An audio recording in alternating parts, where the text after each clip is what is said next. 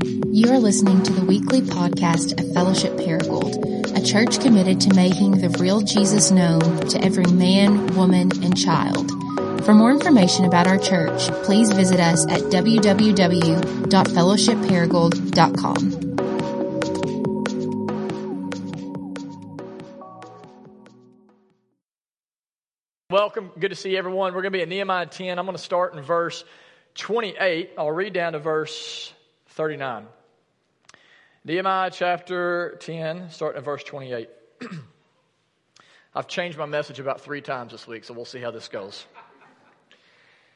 The rest of the people, the priests, the Levites, the gatekeepers, the singers, the temple servants, and all who have separated themselves from the peoples of the land to the law of God, their wives, their sons, their daughters, all who have knowledge and understanding, join with their brothers, their nobles, and enter into a curse and an oath to walk in God's law that was given by Moses, the servant of God, and to observe and do all the commandments of the Lord, our Lord, and his rules and his statutes. We will not give our daughters to the people of the land or take their daughters for our sons. And if the peoples of the land bring in goods or any grain on the Sabbath day to sell, we will not buy from them on the Sabbath or on a holy day. And we will forego the crops of the seventh year and the exaction of every debt.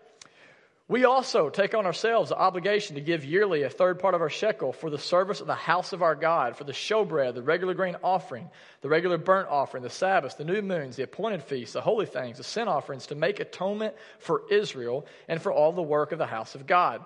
We, the priests, the Levites, the people, likewise cast lots for the wood offering to bring into the house of our God, according to our fathers' houses at times appointed year by year, to burn on the altar of the Lord our God, as it is written in the law.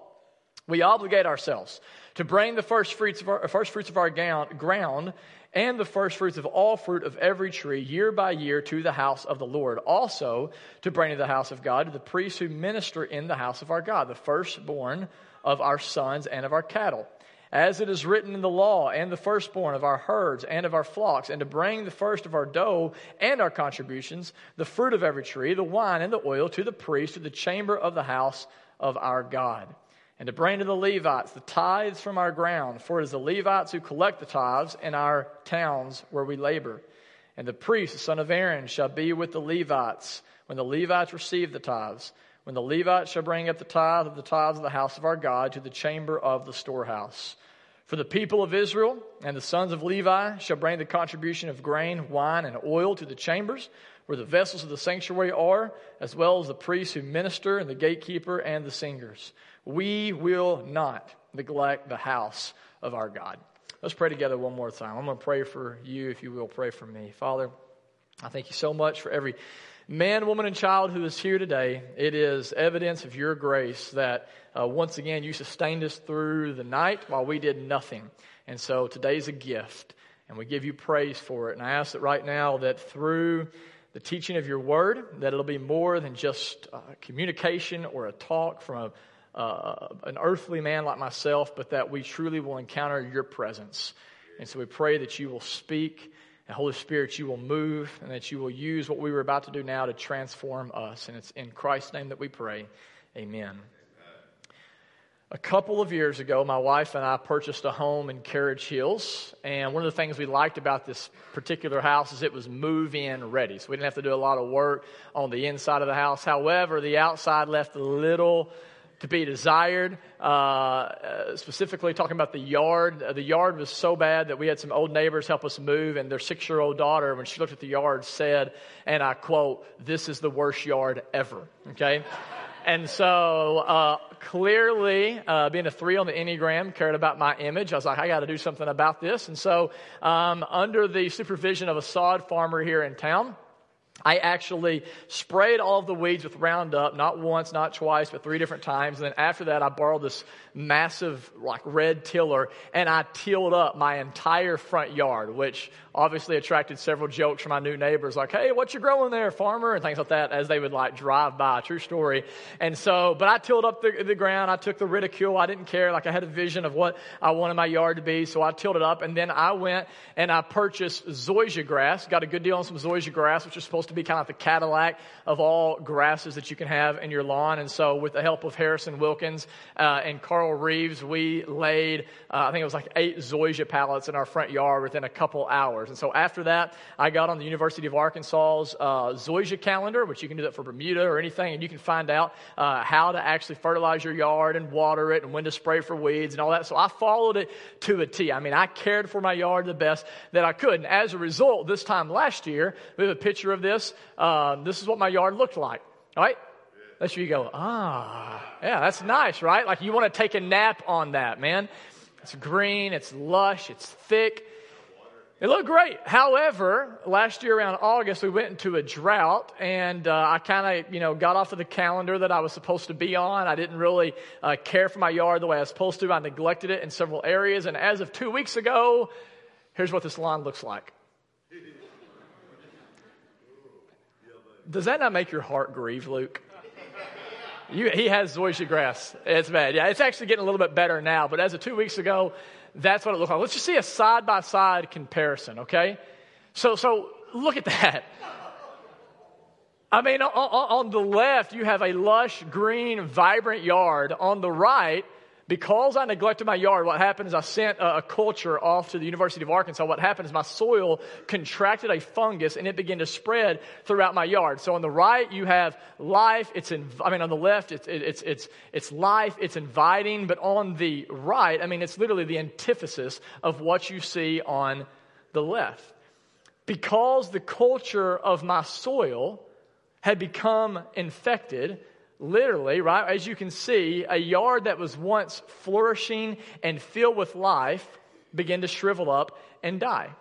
And the whole reason I even want to share that with you this morning, the point I want to make is as important as it is, obviously, to protect the culture of a soil so a yard can thrive, it is far more important for us to guard the culture of our own souls so that this faith community can thrive.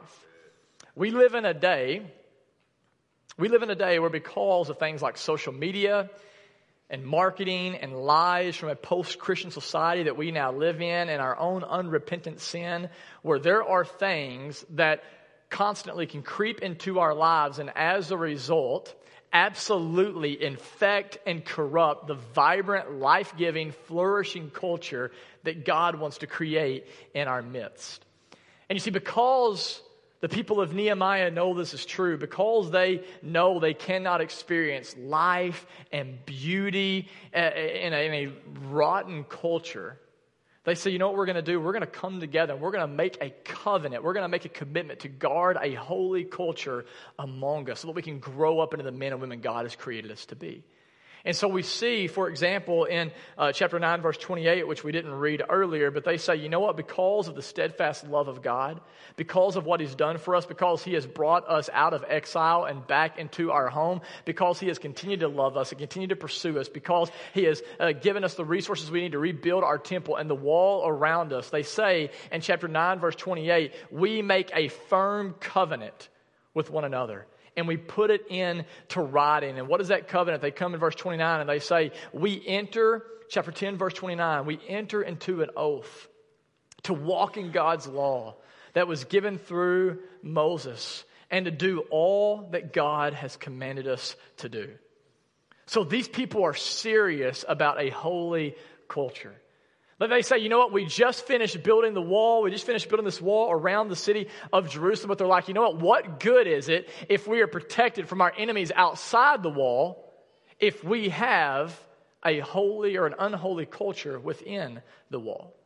And so what do they do? They, they make a covenant. And, and the first thing that we see they do, and I want you to, to, to, to pick up on this, there's three things we see them do to try to create and protect a holy culture. And the first thing they do is they say, if we're going to guard a holy culture within this faith community, we need to be a people that are committed to holy relationships. If you look in verse 30, they say, We will not give our daughters to the peoples of the land or take their daughters for our sons. Now, this would have been very challenging because, as we've talked about before, in the context of the story, the people of Israel are in the middle of extreme financial hardship. They are being taxed beyond comprehension by the, the king of Persia. They're in the middle of a famine. And what they could have done is built an alliance with other Gentile pagan neighbors. They could have married them or given their sons and daughters in marriage so that they could be financially supported. And yet, however, what we see here is they say, because God has commanded us not to do this, we are not going to give our sons and daughters away to marry those who worship a God different than us. The reality is, because we have been created by a relational God, please hear me, we are designed for and defined by our relationships. In other words, the people that we let into our lives, for better or worse, absolutely shape us into the kind of people that we become. And what we discover is that the closer the people are in relationship to us, the deeper the impact that person will have on our lives. Because God knows this is true, in Deuteronomy chapter 7, I will read it to you. You can turn there, you can look on the screen if you want. But in Deuteronomy chapter 7, this is years before the people uh, we see make this covenant in Nehemiah. And here's what God says to them, or what Moses commands of the people. In Deuteronomy chapter 7, verse 1, it says, When the Lord your God brings you into the land that you are entering to take possession of it, and clears away the many nations before you the Hittites, the Girgashites, the Amorites, the Canaanites, the, the Perizzites, the Hivites, and the Jebusites. The seven nations were numerous, numerous and mightier than you. When the Lord your God gives them over to you, and you defeat them, then look at this. Then you must devote them to complete destruction. You shall make no covenant with them and show them no mercy. You shall not intermarry with them, giving your daughters to their sons or taking their daughters for your sons. For they would turn away your sons from following me to serve other gods. Then the anger of the Lord would be kindled against you and he would destroy you quickly. Let me just say this real quick. I don't know if you were like me, but growing up in the South, I used to hear all the time if you're white, you shouldn't marry black. If you're black, you shouldn't marry white. And the reason why is because the Bible says you shouldn't intermarry. Anybody else ever hear that growing up? Um, that's not at all what this passage is saying, just to be clear, okay? God says in here, not that you shouldn't marry someone of another race. He says, don't marry someone with another God. That's what he's getting at. That's what he says will corrupt you.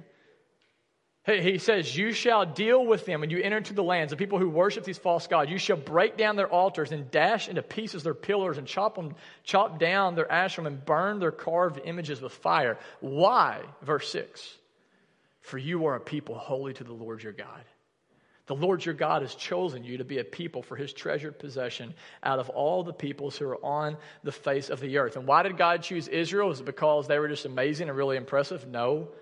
Verse 7 It was not because you are more in number than any other people that the Lord set his love on you and chose you, for you were the fewest of all peoples. But the reason the Lord chose you is because the Lord loves you and is keeping the oath that he swore to your fathers that the Lord has brought you out with a mighty hand and redeemed you from the house of slavery, from the hand of Pharaoh, the king of Egypt.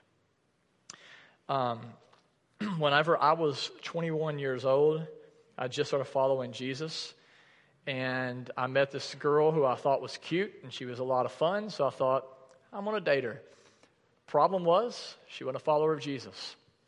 And so I told myself at the time, and I told my friends, um, I'm like, man, I call this missional dating. You know, it's like I'm going to lead her to Jesus through our relationship. I'm going to like pull her towards Christ. However, the opposite happened. I mean, almost uh, immediately the relationship became incredibly impure and and um, I mean, honestly, what happened in the relationship is it robbed me of my confidence in God. I mean, it was hard for me to pray. Didn't want to read my Bible. I couldn't enjoy being a part of a church service like this because I knew I was living in sin. And as a result of that, eventually I had to break off the relationship because it was robbing me of my affections towards God. And you see, because God knows this is a temptation for all people, including the people of Israel, He says, look, when you get into the new land, you need to be really careful about the kind of relationships, the kind of company that you keep. He says, whenever you get into Canaan, He says, because I've chosen you to be my holy people, you need to make sure that you prioritize holy relationships. And guys, the same is true for us today. In 2 Corinthians chapter 6, Paul says, do not become partners with those who reject God. He then asks the question how can you make a partnership out of right and wrong? That's not par- partnership, that's war. He asks this question Is light best friends with dark? Does Christ go strolling with the devil? Do trust and mistrust hold hands? Just to be clear in here, Paul's not saying that we should not ever try to build a relationship with a non Christian. We know that's true. We know that's not what he's saying here because in 1 Corinthians 10, he says, whenever an unbeliever invites you over their house, you can go over there and you can eat what they lay before you. But what he is saying is you better be very careful about the kind of relationships you forge to make sure that they do not pull you away and corrupt the kind of culture God wants to create within your own heart. In Matthew chapter 18, Jesus teaching on relationships that we are to have within the church. He says, if your brother or sister is in sin, you go to them and you call them to repent. If you see a brother or sister in this church in sin, you are to lovingly and graciously and privately, not publicly, but privately, call that out. And some of you are like, well, I just don't think that's true. I mean, we'll just read the scriptures. Paul says, I have no business judging those outside the church, but I only judge those inside the church. We are, Jesus says, to go to people who are in sin and say, brother, sister, I know the kind of man or the kind of woman you want to be. I've seen what you put, for example, in your membership renewal and what you believe Christ is calling you to, but you're walking out of step with that. And therefore, I want to call you to walk in the ways of Jesus. And what Christ tells us in Matthew 18 is if they repent of that, then you've won a brother or sister. But if they refuse to repent, Jesus says, then you take two or three more and say, Sister, brother, we care about you. We love you. We don't want to see you head in this direction. And Jesus says, if they still refuse to repent, you know what he says you do next? He says you remove them from the community of faith. You remove them from the church. And if that seems harsh, the reason for that is in 2 Corinthians 12, the Bible says, and think about how crazy this is, that we as members of the church, and I'm only talking to members here, by the way. If you're not a member or you're an unbeliever, I'm not talking to you right now. If I'm talking to members of the church, if you are a member of the church, you are a member that makes up the body of Christ. And therefore, if you're like, what I do should be none of your business, well, the Bible says different because what the Bible says, what you do absolutely impacts my life and my kids and my wife. And it impacts the person next to you. And so what you do is our business, and what I do is your business. Right? If a member of our own body, right, your finger, your foot, whatever it is, if it's infected, it impacts the rest of your body if you do nothing about it. I remember whenever I was in eighth grade, I think it was my 14th birthday, maybe 13th. I was about to blow out the candles, and all of a sudden, my dad got a, a call from St. Bernard, said, We want you to come down to the hospital. They ran some tests on him. They found out that he had had cancer. Started in one area of his body, went undetected for about six months, and because of it, it spread through different parts of his body. Fortunately, he was able to take chemotherapy. He's doing great today. In fact, uh, two weeks from today, he's going to be preaching right here at Fellowship on Father's Day. And so, isn't that going to be kind of cool? So, um, some of you are like, I don't know, I don't know your father. But um, I'm a little ner- I'm a little nervous about it. He usually wears a suit and tie and has a little bit different preaching style, but he loves Jesus, and I'm, ex- I'm glad to have him on Father's Day. Be sure and come for that. But um, you know, here's the thing: if we would have left that cancer where it started small and began, if we had left that unchecked and unabated, eventually it would have wrecked his whole body. The same is true when it comes to the church. And this is why, by the way, you have pastors. In Hebrews, the Bible says that literally, as pastors, we have to give watch over your souls, that we guard your souls as though who will give an account to God someday. Do you realize the Bible says you need someone to watch over your soul? You need someone to help guard and protect you. This is why one of the things that's really unique about fellowship is you cannot be a member of this church and not be a part of a missional community. Some people have balked at that. Usually, when you have membership classes, we'll have people that never come back because of that reality. They don't get it. I mean, they can go to any other church in Paragould, and you can be a member of the church without being in some sort of a small group. For us, we're just like, that's dangerous. Like, I, I can't. I mean, how do I have a clue what's going on in your lives right now? I don't know most of you. I mean, I know of you. I know your names. I see you know your kids. I don't know what's going on in your life. It's why we tell you, like, you need a missional community. You need, we strongly encourage you to get involved in a fight club because the reality is we're all prone to wonder. We're all prone to let sin come into our life. And because your sin impacts not just your life, but the life of others in this church, we want to be very careful not to let habitual, unrepentant sin go undetected because we want to be careful to protect the culture that God wants to create here so that we can experience the life God wants us to experience. So that's what we see happening right here. The people of Israel, they say, we want to guard a holy culture. And the first thing they say is, because this, we're going to commit to keeping holy relationships. But then, secondly, they say not only are we going to guard a holy culture through holy relationships, but we're also going to do it by observing holy rhythms. If you look in verse 31, it goes on and they say, And if the people of the land bring in goods or any grain on the Sabbath day to sell, we will not buy from them on the Sabbath or on a holy day, and we will forego the crops of the seventh year and the exaction of every debt. Again, remember, the people of Israel are in financial insecurity. They're in trouble here financially. So if you're here and you feel like, man, I'm in debt up to my eyeballs, or I'm just living like paycheck to paycheck, like you can somewhat relate with what is going on here. And despite the fact that they are struggling financially, they say in verse 31, look at this. They say, because we believe God's commands always lead to life, because we want to walk by faith rather than sight, we're going to keep the Sabbath. In Exodus 20, the fourth commandment God gave the people of Israel is He said, Remember the Sabbath day and keep it holy. And so, in light of this, they say, you know, we're going to get into a rhythm where for one day out of every week, we're going to push pause on our work. We are going to schedule a time in once a week where we just rest in the fact that because God is in control, we don't have to be. We're going to, they said, establish a rhythm where for a whole day we don't buy anything, we don't sell anything, we don't try to work to prosper ourselves. We're going to set up a rhythm where, where for 24 hours every single week we're just going to reflect and rejoice in who God is and what He's done for us in Christ.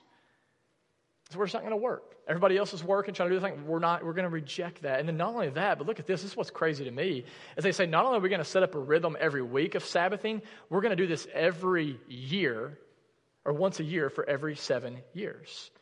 So, so imagine this every time seven years rolls around, some of you are like, I would love this actually.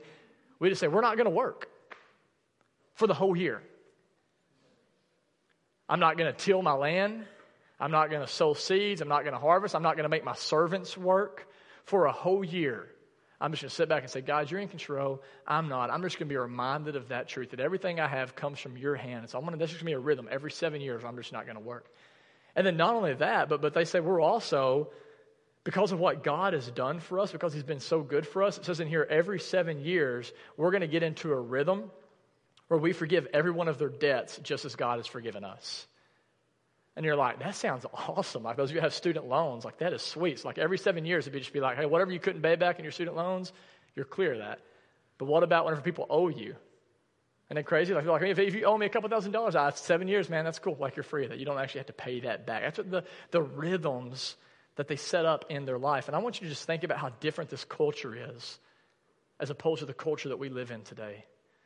I mean, you think about our rhythms. So many of us, if we can be honest, we're just sucked into the tyranny of overwork. And as a result, we're frazzled we're frustrated. We're emotionally exhausted. We're frantically running from one thing to the next thing to the next thing, trying to make money, trying to keep up with society, trying to just. But in Nehemiah chapter 10, they sit back and they breathe and they say, you know what? We're not going to live that way. We're not going to get sucked into this. We're not going to get sucked into how the world says we need to live. We are going to guard a holy culture where God wants to grow us up into the men and women He's created us to be, and we're going to do that by establishing holy rhythms. And so, what you have now is you have a culture of holy relationships, you have holy rhythms, but then lastly, because they want to protect a holy culture, when it comes to the presence of God, they say we will also live with a holy reverence. That's three R's, by the way, guys. It took me about an hour to figure out that third R, just so you know. So, um, look at verse 32 to 39 real quickly again. I want to read this, and I want you to just count how many times you see the phrase the house of the Lord or the house of God. Verse 32 We take on ourselves the obligation to give yearly a third part of a shekel for the service of the house of our God. For the showbread, the regular grain offerings, the regular burnt offerings, the Sabbaths, the new moons, appointed feasts, the holy things, and the sin offerings to make atonement for Israel and for all the work of the house of our God. We, the priests, the Levites, and the people likewise cast lots for the wood offering to bring into the house of our God. Goes on, verse 35 We obligate ourselves to bring first fruits of our ground and the first fruit of all fruit to every tree, or by every tree, year by year, to the house of our Lord. Also to bring to the house of our God, to the priests who minister in the house of our God. Go on in verse 37, it says, And we bring of our dough and contributions, the fruit of every tree, the wine and oil to the priests of the chambers of the house of our God. And then we see it again in verse 38, And the priest, the son of Aaron, shall be the Levites.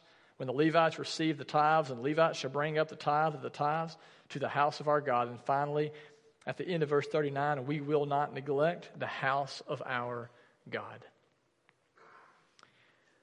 For the people in Nehemiah 10, the house of the Lord, the house of God, the temple, listen, guys, was at the center of their lives because it is the temple where the presence of God dwelt. They said, and I love this in verse 39, we will not neglect the house of our God. In other words, we will not neglect the presence of God in our lives. That word neglect is a tragic word, isn't it? Some of you grew up in homes where your parents neglected you. And you know how devastating that can be. I think about uh, a church, Holly Grove Baptist Church. It's in Halliday, Arkansas. My wife and I drove by it uh, a few years ago on four wheelers. We have a picture of that, Ryan, by chance? Yeah, there it is. That church was one time filled with a group of people whenever it first started, and then 40, 50 years later, right, because it was neglected. I mean, now it's a horse barn. Right? Like these are the devastating effects of neglecting things in our life. And so, because this, the people in Nehemiah 10 says, because we have such a deep respect and reverence for the presence of God, we will do whatever it takes for us to experience more of Him. So, we will not neglect the house of our Lord.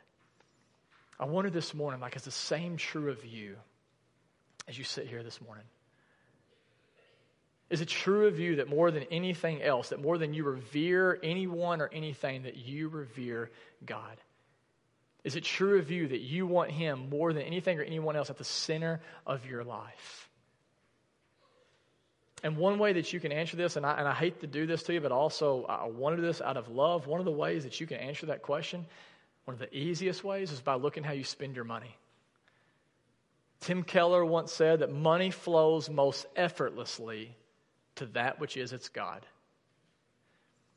In verse 35, the people says, We will obligate ourselves to give of our first fruits. Where? To the house of God.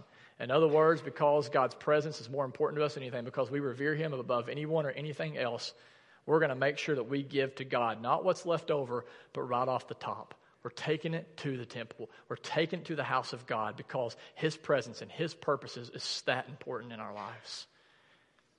And by the way, I'll just say this. Uh, some of you are like, man, that's an Old Testament principle, man. Like, we don't have the temple anymore. You're right. We don't have an old temple it's in a building, but we do have the new temple. Anybody know where the new temple is? It's right here. It's us. That passage I read in 2 Corinthians 6, it says that we are now, as the people of God, as the church, the new temple.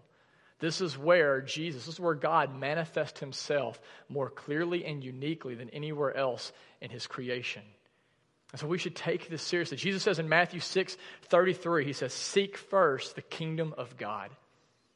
This is right in the middle of a context where people are struggling with anxiety, and Jesus says, you know, they're, they're worried about, hey, what am I going to do for a job? How am I going to eat? Uh, where, where am I going to get my clothes from? Where am I going to get my food from so I can feed the family? And Jesus says, hey, you want to deal with your anxiety? Seek first the kingdom of God, and trust that when you do, that all these things that you need will be added unto you. God says, trust that I'll take care of you. Give to me first. Trust me. Put me to the test, he says in Malachi, and just see what I will do. If we can be honest, we live in a culture in the religious South where I think everybody in this room would say they want to make God a part of their lives.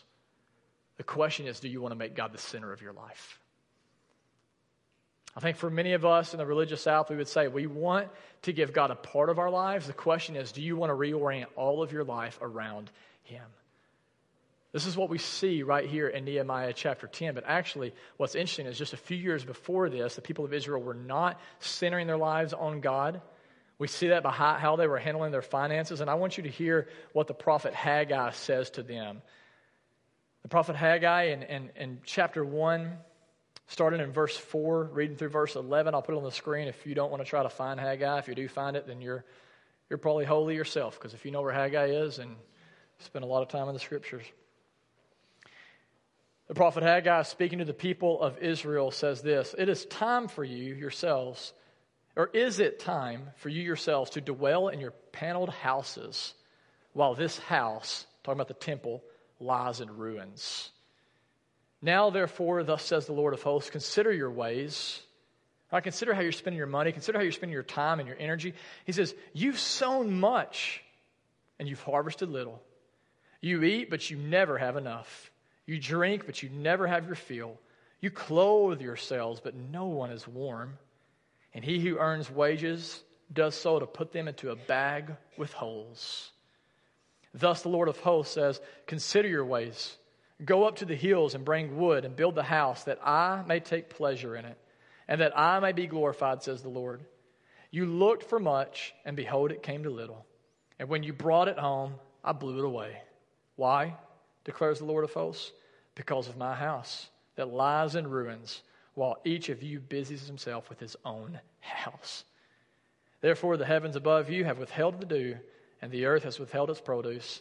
And I have called for a drought on the land and the hills, on the grain and the new wine, the oil on what the ground brings forth, on man and beast, and on all their labors. Hey, that's a bad day in church, folks. Can we disagree with that? Like, you get that message? Like, that's a bad day in church. The people are like, man, we're working so hard to build a life for ourselves. We're working like crazy and nothing is happening. I'm still not satisfied. And God is like, yeah, because you've disordered your priorities. Seek first, Jesus says, my kingdom. Revere me above all else. Give to me your first fruits. Love me first. Look to me first. Pursue my empowering presence before anything else. And then, he says, you will be satisfied. Then you will be blessed. This is what Haggai says to the people of Israel. How do they respond? We see, right, Nehemiah 10. They say, We're going to form holy relationships, we're going to observe holy rhythms, and we're going to live with the holy reverence when it comes to the presence of God in our lives. And as a result, they're going to do the best they can, we see here, to cultivate and protect a holy culture where they can grow and they can experience a vibrant and flourishing life that they were created to experience. This is such an important word for us today, fellowship. I can't think of anything that is more important than culture. And I'm not just talking about the culture around us, I'm talking about the culture among us. Um, I spent a lot of time thinking about this this past week, and really, Adam can tell you over the last several months. As a church, do you realize we're supposed to be like a spiritual greenhouse?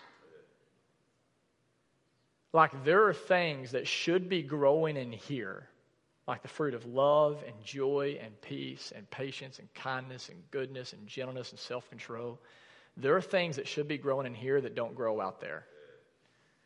Um, Anybody in here get a chance to see the movie The Martian with Matt Damon? Anybody? Surprisingly good movie.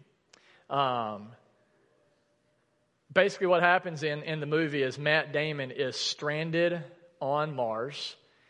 No one is there to help him, um, and he has to figure out a way to survive. And so, what does he do, right? He decides to plant a vegetable garden on his spaceship. And so, yeah, there it is. So, the conditions are so harsh in Mars right? That, that nothing can grow. But however, Matt Damon figures out how to get the culture just right, and as a result, life begins to burst forth. That's a picture of what the church should be like. The church should be so committed to cultivating and guarding a holy culture that people, that members of this church are flourishing and thriving and producing so much fruit that God can't help but get glory for what's going on here. And that, by the way, is the point of the greenhouse. You know, I, I, took horticulture in high school. I don't remember much from it, but I do remember this that we would start growing tomato plants and all of that in a greenhouse in the winter months. And the whole point was to get it to where you could take it out of that atmosphere and put it somewhere else and it could repopulate and bless other people. That should be the goal of the church, right? It's not just we want to grow for our own sake, but it's to be able to move out there so that we can grow and produce more fruit that produces more fruit so that more people can experience the real Jesus so that the good news of the gospel can spread to the broken and the burnout and the hopelessly lost. And so, in light of that, what I just want to do as we close this morning is this. Listen, I absolutely believe, we would not have planted this church if we didn't believe this. I believe the culture of the city can and should be radically altered by the culture of this church in a good way. But the culture of this church is absolutely impacted by the culture of our own hearts. And so, the question I just want to ask you as we begin to close this morning is this What is right now the culture of your heart?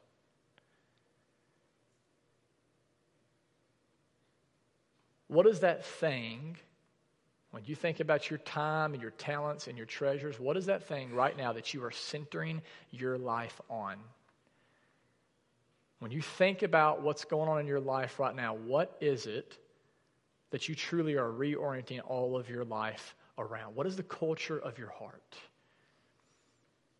And if you're here today and you can be honest and say, man, it's not Jesus, like he's not the center of my life, like I don't have really a good, God honoring culture, right? I'm not producing the fruit that I should be producing in my life. What I want to ask you to do right now, just lovingly, is to repent of that. To not sit in shame and guilt, right? Jesus already knows it's there, right? And so just confess that to the Lord. Take that to Him. And to repent, by the way, doesn't just mean I'm sorry. I'm sorry for that. To repent literally means to have a change in heart that leads to a change in behavior. And you saw my yard. Fortunately, my yard is getting better over the last two weeks. And you know why? Because I repented of my mistakes. I repented of neglecting my yard. I've begun to do the right. I haven't just looked and said, oh, okay, I set my results off and I have a fungus in my soil. Okay, sorry about that. Right? No, I said, okay, what do I have to do to get rid of the fungus? Oh, I need this pesticide. Okay, I'll get it. What else do I need to do? I need to put that fertilizer. Okay, I'll begin to do it. Okay, I need to get the thatch out. Okay, I'll begin to rake and I'll do that.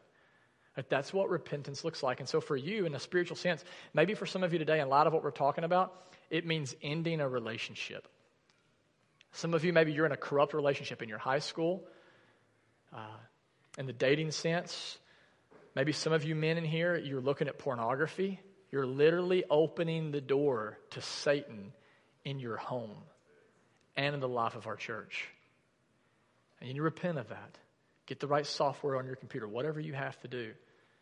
For some of you in here, it doesn't mean any relationship. It means stepping into a deeper relationship. Because we are formed by the people we hang out with, you need the church right? I need you, you need me, you need to be around other people who are following after Jesus. So for you, you need to step out of the shadows and get involved in a missional community. Or maybe if you're in a missional community, go a little bit deeper by getting involved in a fight club. For some of you here today, uh, what repentance looks like for you is begin to establish some holy rhythms in your life, like we see from the people of Israel. Maybe it means for 24 hours a day, you're going to Sabbath. Can you imagine that? You're like, I'm just not going to work. I'm not going to check my email. I'm not going to respond to texts about work. I'm, not gonna, I'm just going to rest and I'm just going to focus on the goodness of God in my life. Maybe for some of you, it means waking up 10 minutes earlier so you can spend time in silence and solitude or reading the scripture. Maybe for some of you, it means that you're going to actually commit to being here every single week. Just so you know, like as pastors, like that is an expectation for the members. Not saying we don't go on vacation. Not saying, I mean, I was, I was actually in St. Louis last week, so I wasn't even here last week. But we want to make a commitment as members to be here every single week if we can. Not just when the stars align just right, but to actually begin to like reorient our lives and say, this is an important part of life. Maybe that's what that means for you. And I could go on and on, but here's just my point. If we're going to be a church with a holy culture where life is bursting forth, and who doesn't want that? We need that. Our city needs that. If we're going to be that kind of culture, we need to be a church that is filled with the holy people. And I'm not saying a perfect people. Don't misunderstand me. Nobody in here is perfect except for Jesus Christ.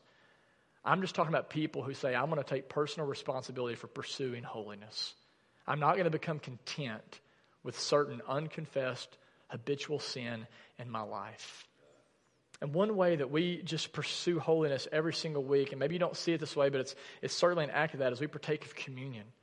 And here's what I want you to think of this week as you partake of communion, is I want you to remember this truth. What communion reminds us of is that we no longer have to go to a temple to make sacrifices so that we can experience the presence of God but rather because of Jesus' perfect sacrifice on our behalf, because he shed his blood for the forgiveness of our sins, he has now actually made us holy before God so that his very presence can dwell within us. Isn't that a crazy thought? I was telling some people in our, um, we were taking communion a while ago, and I was telling them I went to the mosque on, on, on Friday night. I went to Mass last Sunday, y'all, in St. Louis. I went to the mosque on Friday. Someone's like, no wonder you have so many rumors that go around about you, man, in Paragould. And so uh, I just want to check it out. I was curious when to see what it was all about. I went to the mosque with some, with some guys that our missional community is trying to reach that are refugees, and they came to our Easter service. I was like, I'll go with you to the mosque. You know had to do when I walked into the mosque? I had to take my shoes off, right? That's holy ground. That's like, ah, it's a big deal, right? Seen that in the scripture, whatever. So I take my shoes off. Then I had to go into this bathroom, put on these flip flops. I had to wash my hands three different I had to wash behind my ears. I had to wash in my ears. I'm like, my hands aren't clean anymore now. Just put them in my ear, right? But then you had to get, you had to wash your mouth with the water. You got whatever you spit it out. You had to wash my hair, right? I had to wash my arms. And then like they tried to get me to get my leg up on the, the, the vanity, but because my jeans were too tight, I couldn't do it. Seriously. And so, like, I'm trying, they're trying to get me, I had to wash my legs, but I couldn't do it. I'm like, I'm sorry, man. It's like, all right. So, but they, you had to do all of that just to be able to enter into their temple. What's amazing, man, is literally we take it so for granted as Christians, as our theology tells us, Jesus, because of his rituals, because of his sacrifice, because of what he's done, has already given us access right now to the presence of God. We're holy before him. In Hebrews 10 14, it says, By a single sacrifice, God has made us holy for all time. So if you've trusted in Jesus, if you've trusted in his perfect life, death, and resurrection, I want you to come. Here's what I want you to remember in a message like this. What you could do is you could leave here in guilt and shame and go, I'm going to try harder to be holier. You were already holy in Christ. Now just be who God's created you to be. Be who you are in Jesus Christ. Trust in Him. If you're trusting in Him today, come. We got two stations in the front, two in the back. You can tear off a piece of bread dip it in the juice. We have a gluten free option for you back there. If you're here today and you have not trusted in Jesus as your Savior, you have not been made holy, you do not have access to the presence of God, you are like the person in Haggai who is working your tail off, and you are not satisfied, and you know it. You're lonely, and you're hurting, and you're exhausted. And maybe you're building up a big bank account. Maybe you've got a nice house, but one of these days you're going to draw your last breath on earth and you're going to leave it all behind, and that'll be it.